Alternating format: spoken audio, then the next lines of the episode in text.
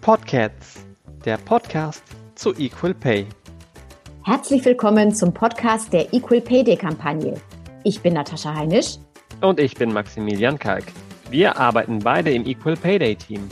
Wir sprechen mit unseren Gästen darüber, was passieren muss, damit in Deutschland Frauen und Männer für gleiche und gleichwertige Arbeit auch gleich bezahlt werden. Wir freuen uns, wenn ihr dran bleibt. Garantiert ohne Kater danach. Ja, Natascha, hast du dir schon mal Gedanken über das Wort Teilstreik gemacht? Teilstreik tatsächlich, ehrlich gesagt, noch nicht. Ich habe schon mal gestreikt und war schon mal Leidtragende eines Streiks, aber das war immer ein Voll- und kein Teilstreik. Was ist denn ein Teilstreik? Na, beim Teilstreik geht man weiterhin zur Arbeit, also man erbringt seine Dienstleistung, aber man lässt sozusagen die Kunden, die dann kommen und bezahlen müssten, die dürfen dann einfach gratis das Produkt nutzen. Auf die Weise schadet man dem Arbeitgeber, ohne dass wirklich die Gesellschaft geschädigt wird. Also das sieht man ganz besonders bei so Verkehrsbetrieben oder bei Krankenhäusern oder anderen Betrieben, wo wirklich das öffentliche System darauf angewiesen ist. Aber also es wäre mal lustig, wenn ich wirklich jemanden finde, der sagt, ja, ich arbeite im Teilstreik. Nicht schlecht. Wir wollen uns aber heute unserem Gast widmen, der seine Leute nicht im Teilstreik beschäftigt, sondern vor allem in Teilzeit. Also er hat einen 5-Stunden-Tag eingeführt und er wird uns wahrscheinlich gleich mehr dazu erzählen, was eigentlich die Einführung dieses 5-Stunden-Tages bei ihm im Betrieb bewirkt hat. Hallo Lasse Rheingans. Hallo Lasse, sehr schön, dass du da bist. Ja, vielen Dank, dass ich da sein darf. Die Frage, die sich wahrscheinlich alle stellen zum 5-Stunden-Tag, beziehungsweise jeder denkt sich wahrscheinlich, ach, als Arbeitnehmer, Arbeitnehmerin ist so ein 5-Stunden-Tag ja unglaublich großartig. Deswegen wäre meine erste Frage, was hat denn ein Chef, eine Chefin davon, dass die MitarbeiterInnen nur 5 Stunden am Tag produktiv sind? Ja, also wir sind ja jetzt schon, das ist ja gefühlt schon eine Ewigkeit her, dass wir es eingeführt haben, nämlich 2017, Ende 2017 war das. Und damals wie heute verstehen ganz viele Menschen nicht, dass sowas Sinn machen kann. Und die Antwort kann jetzt ganz lange werden, aber ich mache es mal kurz. Ich glaube, in der aktuellen Zeit sind wir eh nicht 8 Stunden produktiv. Und was wir eigentlich versuchen wollen, ist, das Arbeitsumfeld so zu bieten, dass die bestmögliche Arbeit und somit auch bestmögliche Ergebnisse, geschafft werden können. Und deswegen haben nicht nur die Mitarbeiter was davon, sondern am Ende haben alle was davon, die Kunden und ich, weil gute Arbeit passieren kann. Und gute Arbeit mit glücklichen und gesunden Menschen ist irgendwie doch das, was irgendwie sinnvoll klingt. Auf jeden Fall, ja. Also im Endeffekt, man nutzt die Zeit effektiver, weil man in den 8 Stunden vielleicht auch ein Käffchen hier, ein Gesprächchen da geführt hätte, so in die Richtung wahrscheinlich. Ja, und das Ding ist ja so, also ich halte darüber auch Vorträge und was ich da für eine Geschichte erzähle, kann ich gerne noch mal in Kurzform hier auch erzählen, nämlich die Arbeit, wie wir früher Arbeit gesehen haben, so als Erwerbstätigkeit, wo ich in die Fabrik gehe zum Beispiel und eine repetitive Leistung, die ziemlich klaren Regeln folgt, abliefere, ist ja gar nicht mehr die wir heute haben. Also jetzt mit Corona nochmal was ganz anderes, aber grundsätzlich haben wir immer mehr Dienstleistungen oder eben kognitive Dinge, die wir als Arbeit dann kreativ rauswerfen, sei es als Journalist oder sei es eben als Entwickler oder sei es egal, wo man hinguckt. Es geht eigentlich immer ganz viel darum, mit seinem Kopf und seinen Kompetenzen als Mensch irgendwas in die Welt zu bringen. Und das ist halt nicht mehr in einer Taktung messbar. Das versuchen ganz viele immer noch und halten sich an diesem Konzept fest. Aber ob ich jetzt eine E-Mail schreibe, am Ende kann ich das vielleicht in 10 Minuten, weil ich einen guten Run habe, oder brauche 2 Tage, weil ich eine Blockade habe. Und das heißt, Zeit ist nicht der Faktor, der uns irgendwie weiterhilft an dieser Stelle. Und in der Zeit, wo wir aktuell leben, wo alles immer da ist und verfügbar ist, also Spotify mit Musik und Amazon mit Produkten und Netflix mit Fernsehen, ist es auch eine große Überforderung sichtbar in der Gesellschaft. Und diese Überforderung führt jetzt nicht dazu, dass 8 Stunden im Büro glücklich und zufrieden gearbeitet wird, sondern natürlich ganz viele Dinge während des Arbeitstages passieren müssen, weil zum Beispiel das Amt, bei dem ich einen neuen Personalausweis beantragen muss, nach meinem Feierabend überhaupt nicht mehr geöffnet hat und vor meinem Beginn der Arbeit auch noch nicht geöffnet hat. Das heißt irgendwie leben wir in einer völlig überfordernden Welt mit ganz viel auf einmal und kriegen da gar nicht mehr so alles unter einen Hut. Und das führt jetzt dazu, dass Menschen eben, anhand der Burnout-Statistiken sieht man das super, die nämlich seit Jahren steigen, dass Menschen gar nicht mehr hinterherkommen. Und Menschen, die nicht hinterherkommen, haben dann auch Probleme, eigentlich gute Arbeit abzuliefern. Das heißt, was wir tun ist, wir wollen weniger Zeit, dafür geben wir mehr Raum für alles andere und für eine Balance. Aber in dieser Zeit ist halt gute Arbeit hervorragend möglich. Du hast gerade jetzt schon gerade gesagt, so ein bisschen Kopfarbeit ist da auch der Fokus bei euch. Gibt es denn wirklich spezielle Voraussetzungen, wo du sagst, okay, da kann eine Berufsgruppe auch in 5 Stunden einen 8-Stunden-Arbeitstag ableisten, oder ist es letztendlich ein Modell, das wirklich für jede Berufsklasse wirklich ausgehen könnte? Das werden wir natürlich ganz oft gefragt. Wie macht ihr das? Wie können wir diesen Zaubertrick bei uns benutzen? Ich glaube, was wir ganz viel sehen und lustigerweise oder schlimmerweise auch in dieser Corona-Situation, dass Ämter mit der Nachverfolgung von Kontakten nicht mehr hinterherkommen. Und ich habe da auch hier in Bielefeld mal mit dem Krisenstab versucht zu sprechen und gesagt, Freunde, wir können euch was bauen, was digital euch so unterstützt, dass ihr einfach nicht mehr einen Fax ausfüllen müsst und das irgendwo hinfaxt und dann irgendwann was zurückkommt als Fax. Also diese Technologie von früher, ich weiß nicht, ob das jemand kennt, sondern man kann vielleicht auch cloudbasiert, kollaborativ irgendwas auf die Beine stellen. Und das heißt, das ist jetzt mal die erste Ebene, wie jede Berufsgruppe eventuell Potenziale heben kann, nämlich mit der Nutzung der Technologien, die wir gerade schon haben. Sei es KI oder sei es auch nur stumpf einen Fax ablösen durch einen besseren Prozess.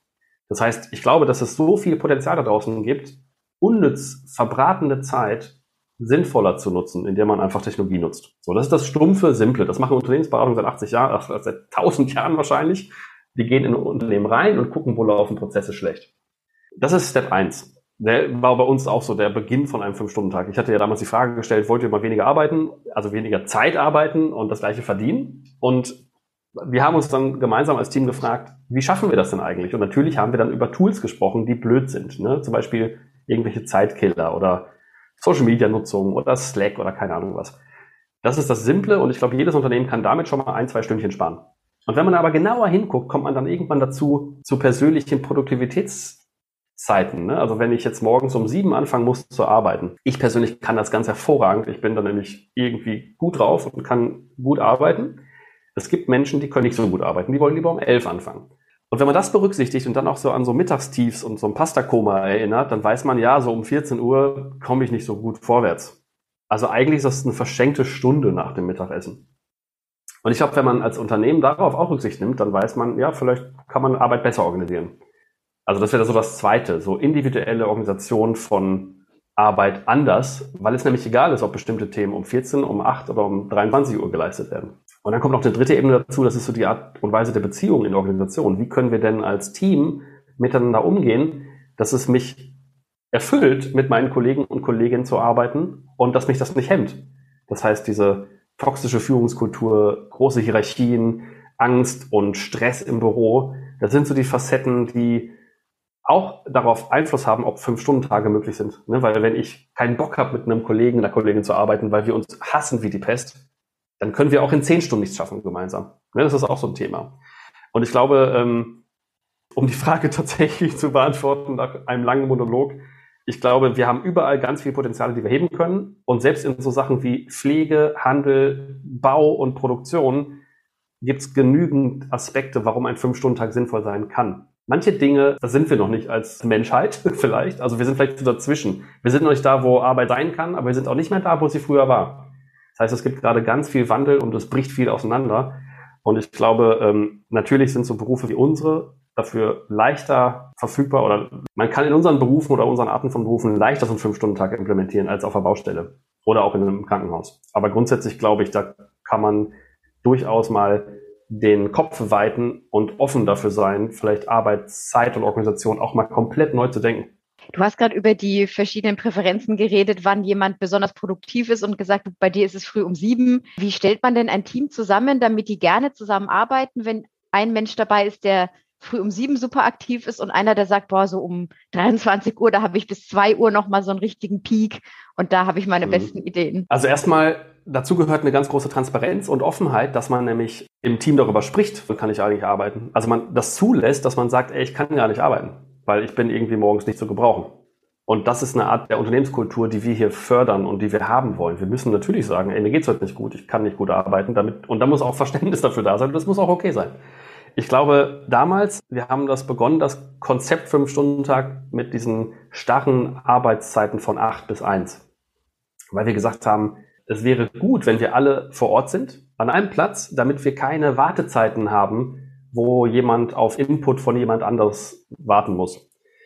Das haben wir gemacht und irgendwann festgestellt, eigentlich gibt es diese Situation gar nicht, weil wir jeder für uns in unserer Rolle, die wir einnehmen, in unserer Organisation, in unserer Arbeit, eigentlich ziemlich genau wissen, was wir wann brauchen und das auch gut planen können und uns gemeinsam eben mit Terminen verabreden und treffen können, wo wir halt Informationen austauschen, die uns dann ein paar Tage ausreichen. Und ich habe damals auch öfter in Interviews gesagt, dass es doch eigentlich viel schlauer wäre, wenn Arbeit zeitunabhängig von Uhrzeiten ist und ortsunabhängig wäre. Es ist nur so unglaublich schwer als Organisation, das abzubilden. Also eigentlich habe ich damals schon gesagt, ja, 8 bis 1 ist cool, weil das schon besser ist als von 8 bis 20 Uhr, so wie es in der Digitalbranche von uns auch irgendwie auch Status Quo ist. Ich habe nur gesagt, es geht halt nicht, weil das organisational so schwierig abzubilden ist. Und dann kam aber Corona. Und was haben wir gemacht? Wir haben das Büro leer geräumt, haben alle ins Homeoffice geschickt, wo sie immer noch in den meisten Fällen rumhängen oder irgendwo auf den Bahamas, wer weiß es, und treffen uns halt nur. Also wir sind total in eine Selbstorganisation gegangen und haben gesagt, hier, wir arbeiten dann, wann wir arbeiten können. So, und wenn wir uns gegenseitig brauchen, dann stellen wir uns Termine ein und treffen uns in Teams. Oder wenn man sich so sehr vermisst, kann man sich auch gerne mal hier im Büro treffen. Ich bin auch gerade im Büro. Aber das ist halt nicht Pflicht.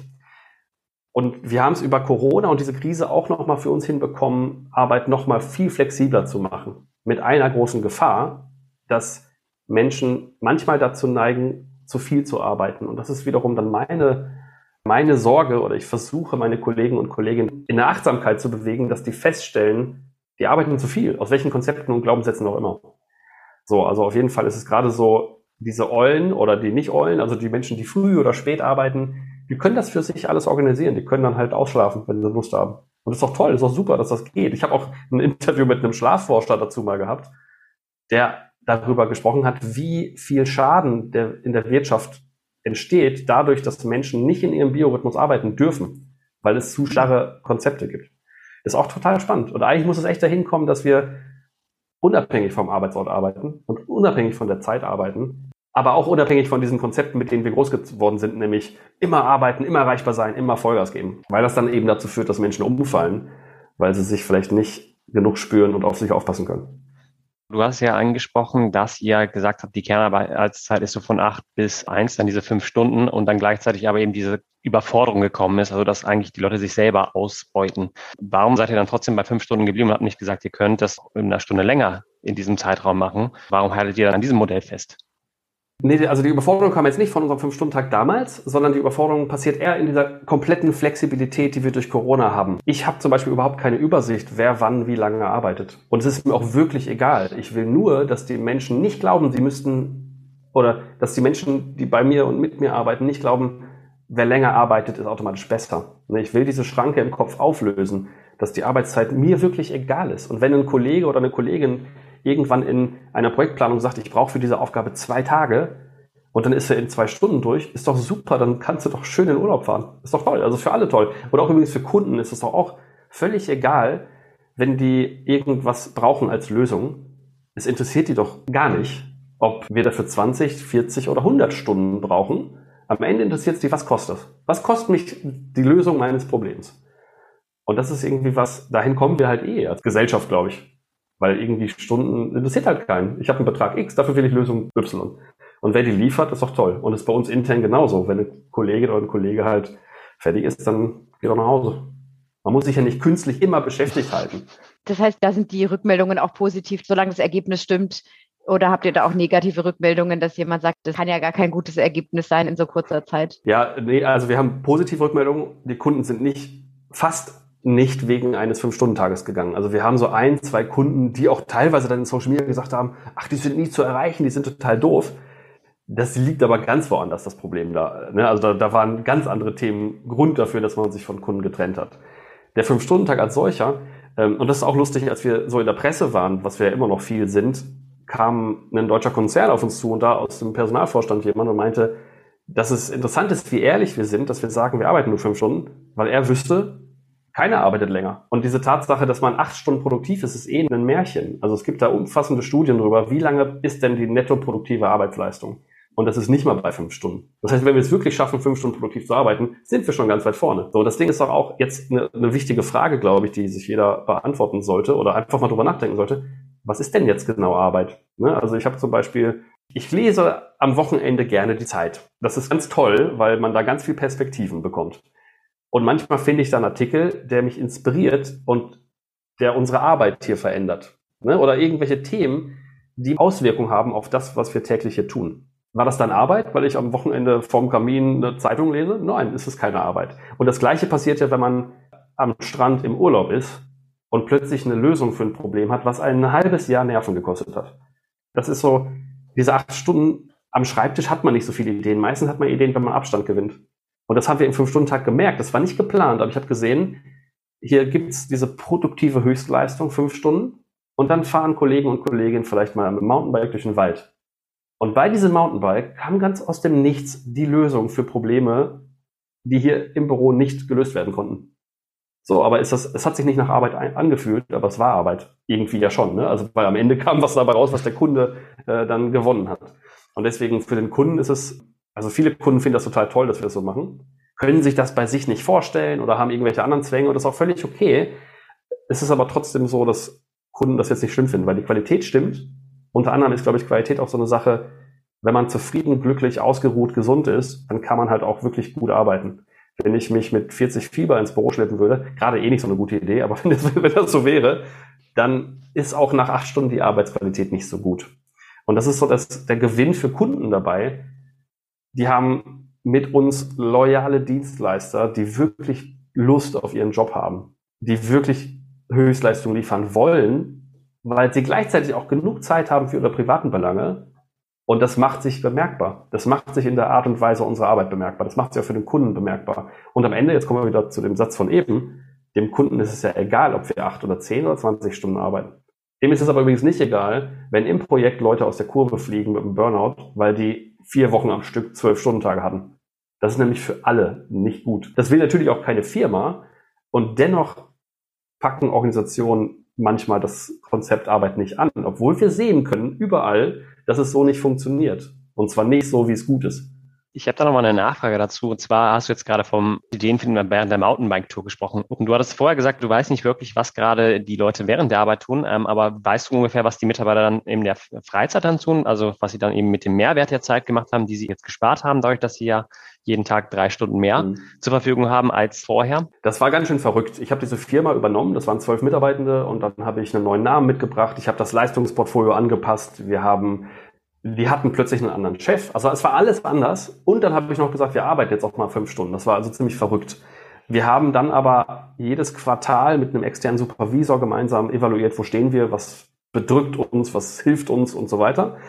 Und dann haben wir auch angefangen, mit Unis zu kooperieren, die uns so evaluiert haben. Wir haben Interviews geführt und haben auch eine interne Taskforce aufgesetzt, die immer guckt, was lief gut heute, also wirklich tagesaktuell, was lief schlecht. Das waren so ganz kurze, kleine Mini-Feedback-Bögen eigentlich nur, die Kollegen und Kolleginnen hier im Fahrstuhl kurz auf dem Handy lösen konnten. Wir haben uns irgendwann dann getroffen und gefragt, was macht ihr jetzt eigentlich? Also was passiert da bei euch? Also es hat die Uni so ein bisschen auch forciert, das rauszufinden. Und es kamen so ein paar spannende Sachen raus, die ich auch nicht erwartet habe. Hier arbeiten einige Entwickler zum Beispiel. Bei denen war es so, die haben sich total gefreut, mehr Zeit zu haben, weil sie endlich andere Technologien sich beibringen konnten. Also die haben einfach sich up-to-date gehalten.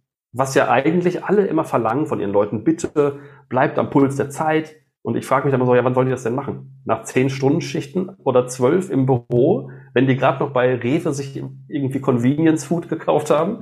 Nee, klappt halt nicht. Und die waren total glücklich, weil die ja aus Leidenschaft in ihren Beruf gegangen sind. Die lieben den Beruf des Softwareentwicklers zum Beispiel. Kenne ich auch, kann ich mich gut mit verbinden. Oder andere lieben den Beruf des keine Ahnung was. Wann hat man denn Zeit, sich endlich mal um diesen Bücherstapel im Wohnzimmer zu kümmern? Von den ganzen Büchern, die man sich bestellt hat, aber nie Zeit hat zu lesen. Und das war ein Punkt, das hat mich überrascht, dass die wirklich dann auch fachlich sich weiterbilden. Andere haben gesagt, dass die achtsamer mit Ernährung umgehen. Die kochen plötzlich gesünder. So, und das ist auch achtsamer Umgang mit Ressourcen plötzlich. Ne, die fahren dann auch plötzlich nicht mehr mit dem Auto, sondern haben sich halt vielleicht ein Fahrrad gekauft, weil sie wussten, dass sie auch nachmittags dafür mehr Zeit haben. Andere haben ein Musikinstrument wieder gelernt, andere haben Sprachen sich wieder raufgeschafft, weil die schon immer Italienisch sprechen wollten. Und das sind so Sachen, das war wirklich beeindruckend eigentlich, was da alles so an Potenziale freigelegt wurde. Das war dann auch wirklich, ja, es war einfach cool. Und also Sport war viel dabei. Und am Ende hat aber alles auch wieder darauf eingezahlt, dass die Arbeit irgendwie besser wird für alle. Ja, ist ganz spannend, weil man ja vielleicht erst unterstellen würde, naja, dann liegen die Leute faul rum und halten Schläfchen. Aber im Endeffekt ist dann die Energie da für all die Sachen, die man gerne machen würde. Dann hat man vielleicht das Wochenende, aber da muss man dann einkaufen und putzen und waschen. Und wenn man alles abgedeckt hat, was man machen muss, die Zeit, die dann über ist, da will man dann vielleicht wirklich einfach nur liegen und nichts machen und nicht noch ein Buch lesen oder einen Kurs machen, ja. Sehr, sehr absolut spannend. Und wenn man halt guckt, also diese Haltung, Menschen liegen faul darum und spielen Playstation, das ist, glaube ich, genau der Unterschied zwischen alter Welt und neuer Welt. Also New Work ist für mich genau das, dass ich davon ausgehe, Menschen liegen natürlich nicht faul auf der Haut. Und wenn die das faul auf der Haut liegen brauchen, dann ist das super, dann brauchen die es auch. Also ich liege auch manchmal faul auf dem Sofa und finde es großartig, weil ich dann auch wieder Energie habe, an manchen anderen Tagen genau nicht faul auf dem Sofa zu liegen, sondern richtig Gas zu geben. Und ich glaube, die Grundhaltung ist aber, wir Menschen wollen doch wirksam sein.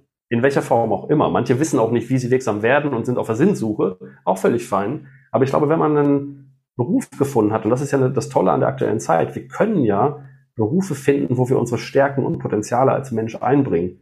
Und wenn wir das haben, dann wollen wir da auch Wirkung entfalten. Das heißt, jeder, der hier arbeitet, bei manchen war bei der Einstellung gar nicht klar, was die irgendwann machen werden, die finden sich dann und dann werden die wirksam. Und ich glaube, dass jemand faul auf der Haut liegt, das ist wirklich ein kleiner Prozentsatz. Das ist ja auch die gleiche Diskussion beim Grundeinkommen. Wenn wir Grundeinkommen hätten, würde niemand mehr arbeiten. So ein Blödsinn. Natürlich würden Menschen arbeiten, weil das ein inneres Bedürfnis ist, wirksam mit der Welt zu interagieren. Und natürlich gibt es welche, die da keinen Bock drauf haben. Und ja, wir müssen halt als Gesellschaft die mitnehmen. Wir haben halt keinen Bock. Vielleicht pathologisch, I don't know, ist auch völlig okay. Es wird immer welche geben. Aber ich glaube, dass grundsätzlich Menschen Bock haben auf ihren Job und Bock haben auf Leistung und Bock haben auf Wirkung. Und das sind so Sachen. Deswegen, ja, ich bin nicht so, dass ich glaube, dass irgendwer dann faul rumliegt den ganzen Tag. Beziehungsweise die hätten dann beim 8-Stunden-Tag ja auch, dann hätten sie halt von den 8 Stunden dann 6 rumgelegt. Ich denke, da ist es auch ähnlich, dass eben auch Leute jetzt sich zur Arbeit schleppen, obwohl sie keinen Bock haben und deswegen ihre Arbeit nicht gut machen. Das muss man ja auch einfach nochmal das Argument auch betrachten, dass es eben reinspielt und deswegen halt eben sehr viele Sachen auch weiterhin schief laufen, aus genau diesem Grund. Ja. Also diese Menschen müssen wir trotzdem mitnehmen. Genau, und ein Aspekt ist mir da nochmal eingefallen gerade, was auch hochkam, war ehrenamtliches Engagement. Das heißt, der Gesellschaft was geben, und was geben können überhaupt. Ne? Das ist auch so wichtig. Wir brauchen überall irgendwie Menschen, die ehrenamtlich tätig werden. Jetzt zum Beispiel so Impfzentren. Da kenne ich genug Menschen in meinem Netzwerk, die sich dafür freiwillig Zeit nehmen, dass da irgendwelche Impfzentren am Laufen gehalten werden. Das ist doch super. Und eigentlich muss man sich dann die Frage stellen, wie wollen wir als Gesellschaft denn sein und wie wollen wir als Menschen miteinander umgehen und wie wollen wir leben und arbeiten? Und wir sehen die alte Arbeitswelt von immer mehr Überstunden, was man ja auch sieht, immer mehr Burnout-Fälle, immer mehr Kündigungen, wenn man jetzt auch zu Ärzten und Lehrern guckt und Lehrerinnen und Ärztinnen, die Kündigungsraten explodieren, die gehen immer weiter in die Höhe. Und wir merken, oh Gott, das ist schon schwierig, aber bloß nicht rütteln am 8-Stunden-Tag und bloß nicht rütteln an der Leistungsgesellschaft, die wir früher irgendwann mal irgendwie uns ausgedacht haben. Plus Schere von Reichtum und Armut. Also es gibt so viele Facetten, wo ich mit dem 5-Stunden-Tag die Idee, anders zu arbeiten und trotzdem das Gleiche zu schaffen, und das haben wir tausendfach bewiesen, warum macht das dann keiner? Das ist auch so eine Sache, ich wundere mich, und das hat mich echt schon in Weißglut getrieben ab und zu, dass alle das dann hören, weil wir wirklich pressewirksam waren und sind, aber keiner mal irgendwie bei sich anfängt, denkt, ja, lass uns mal probieren. Ich fand das ganz witzig, wir waren irgendwann in der New York Times und da hat Cal Newport über uns geschrieben und der hat gesagt, nicht Lasse ist verrückt, sondern die sind verrückt, die in der heutigen Zeit solche Experimente nicht wagen. Weil wir müssen gucken, wie wir anders arbeiten. Weil das, was wir bisher hatten, ist Quatsch. Es ist sogar ein international praktiziertes Modell, was hier so vorlebt. Das ist doch auch mal eine schöne Sache, dass aus Deutschland eben solche Innovationen kommen. Ich habe mal noch eine andere Frage. Und zwar, jetzt haben wir ganz viel über die Freizeit, die individuelle Freizeit der Mitarbeitenden gesprochen, wo ihr euch auch drüber austauscht. Aber wie ist es denn so mit Familie?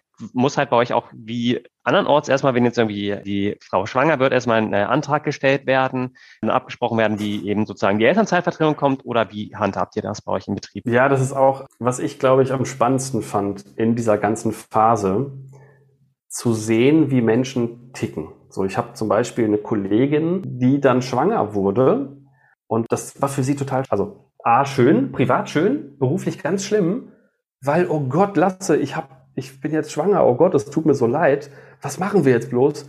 Und ich finde das halt einfach erstmal großartig. Das ist doch großartig, dass da Menschen Kinder in die Welt setzen und dass wir eigentlich auch so ein Unternehmen sind, wo ich mich für die freue und sage, ist doch super, alles andere wird sich doch schon richten. Also wir sind doch in der Lage, wenn Menschen jetzt vor einen Bus laufen, ganz schrecklich. Aber dennoch ist es nicht das Ende für die gesamte Menschheit, wenn irgendwo jemand vor einen Bus läuft. Das heißt, es gibt immer Wege. Und mit dem Thema Schwangerschaft oder auch Elternzeit, ich freue mich als Chef erstmal darüber, dass Menschen Kinder in die Welt setzen. Und wir finden als Organisation immer die Möglichkeit, das irgendwie zu regeln. Also, wäre doch albern, wenn nicht. Ne? Also, und wann will man denn Kinder kriegen, wenn nicht in diesem Leben?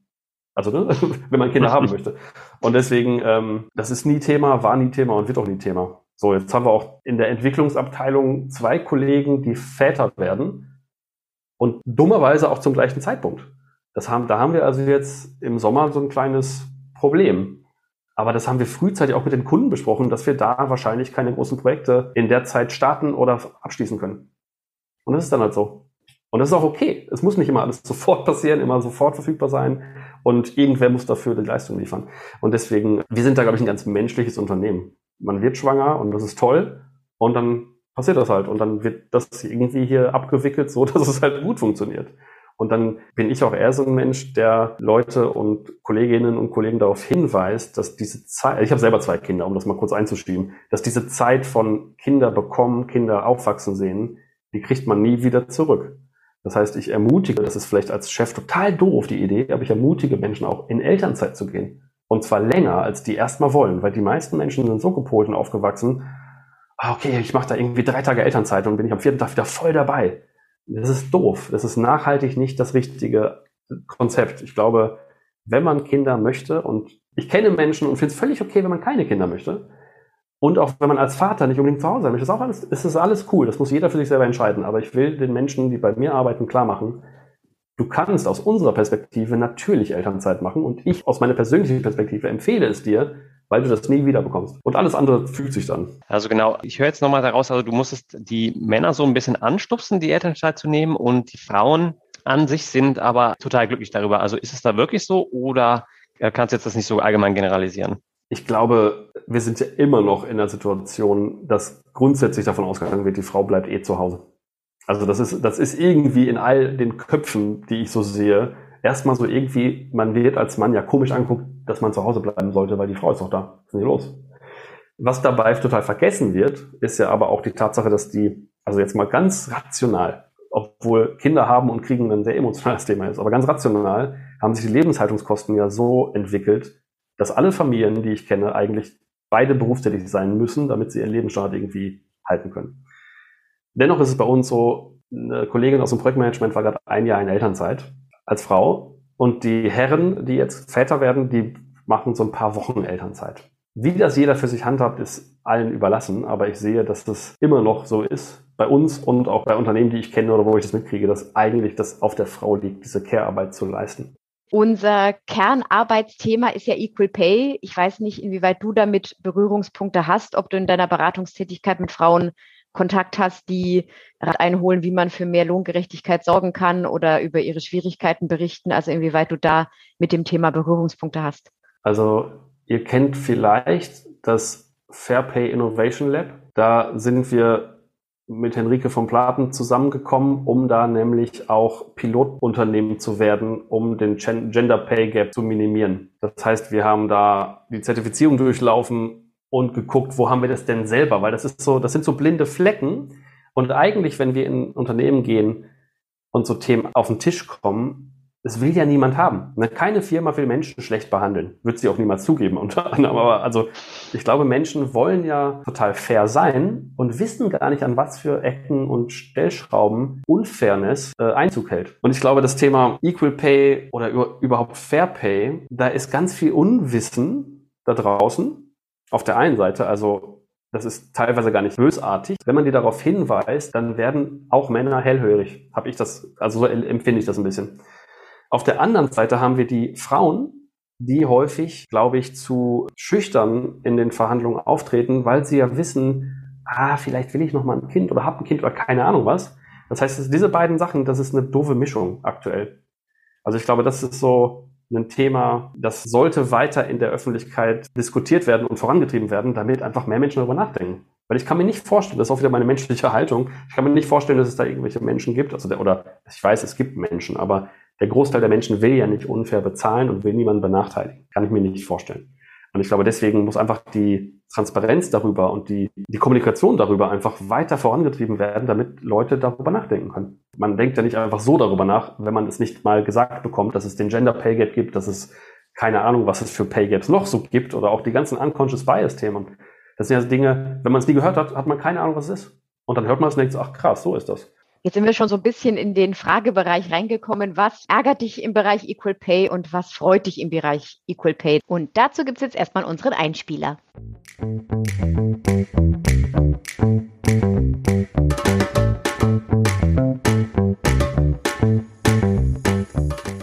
Was bringt dich aktuell zum Fauchen? Und was bringt dich zum Schnurren? Beim Thema Equal Pay.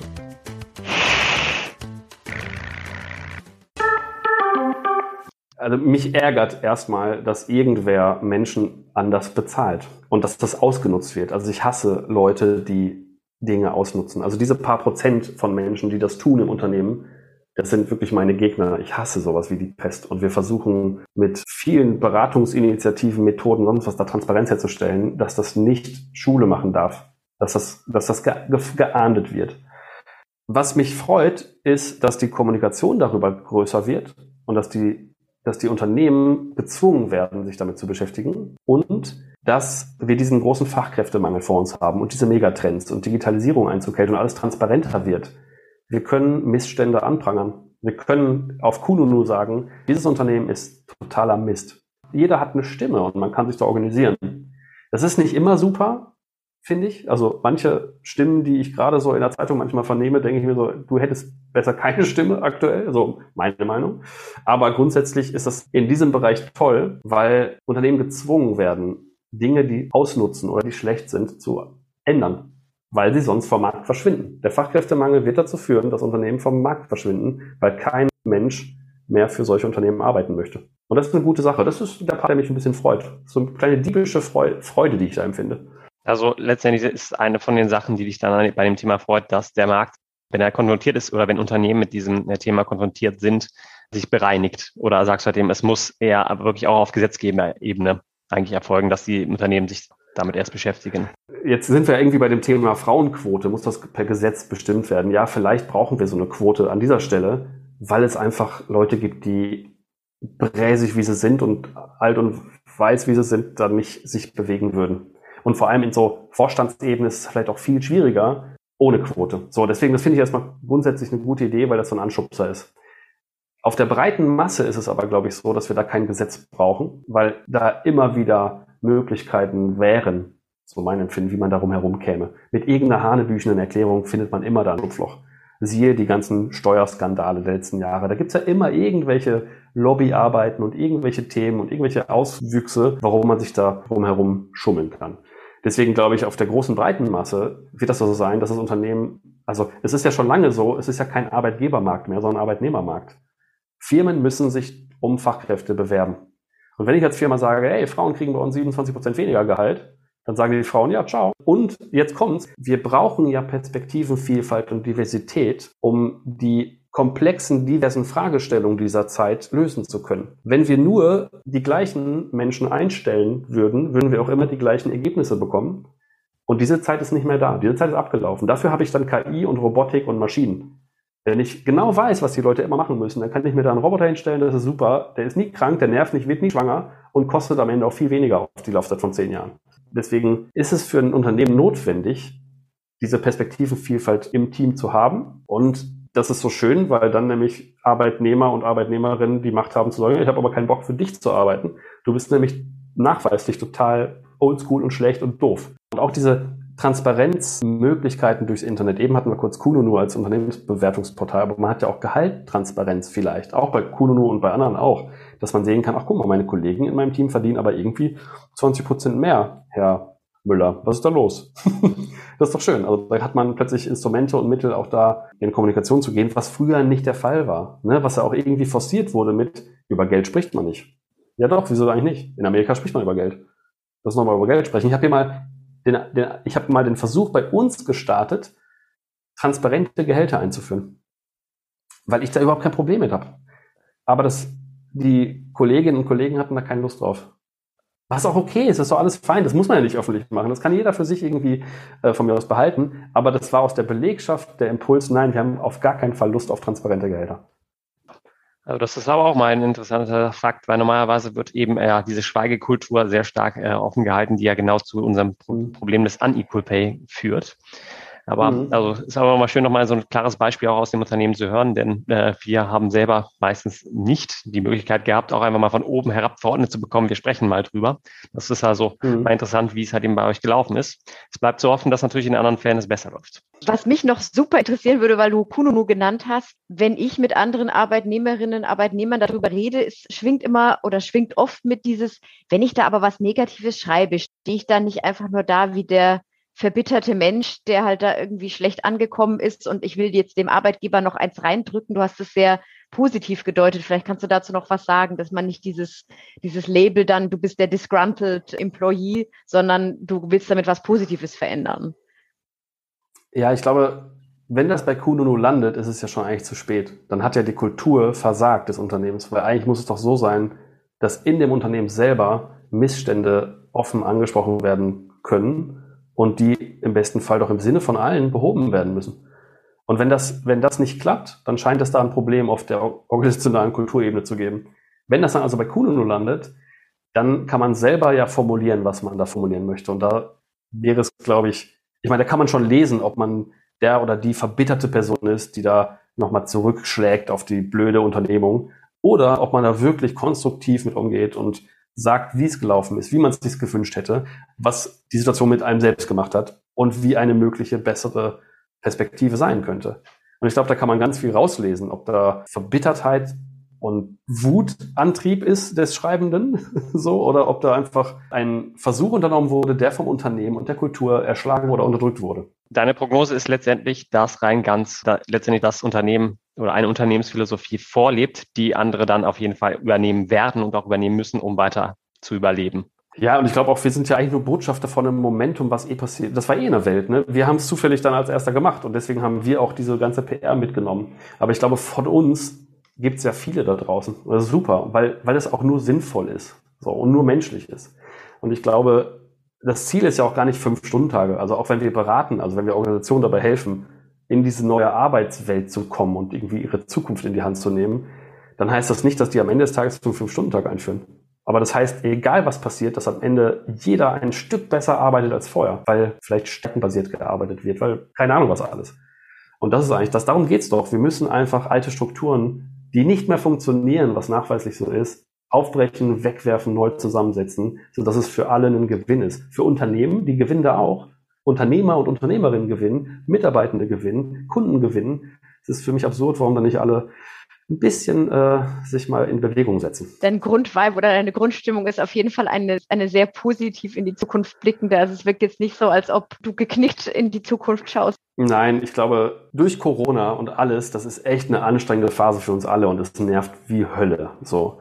Aber grundsätzlich glaube ich, die Welt ist gut und die Welt wird jetzt nicht schlechter. Es ist an so vielen Stellen schon so viel Gutes passiert und ich glaube, grundsätzlich haben wir allen Grund, optimistisch in die Zukunft zu schauen. Amen.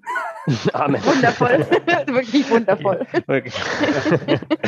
Dann, ja, danke ich erst einmal für das wunderbare Gespräch. Ich habe wunderbare Eindrücke hier erhalten. Ich bin mir auch sicher, Natascha ist jetzt auch fast dabei, gleich die Bewerbung bei euch einzureichen.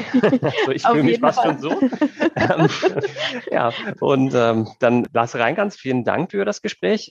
Und ich richte mich noch einmal an unsere Zuhörerinnen und Zuhörer draußen. Abonniert unseren Kanal. Ihr findet uns überall, wo es Podcasts gibt. Und falls ihr Fragen habt, sendet uns eine Mail an info@equalpayday.de und folgt uns natürlich auf Social Media. Wir sind unterwegs mit dem Hashtag EPD. Macht's gut und tschüss. Tschüss.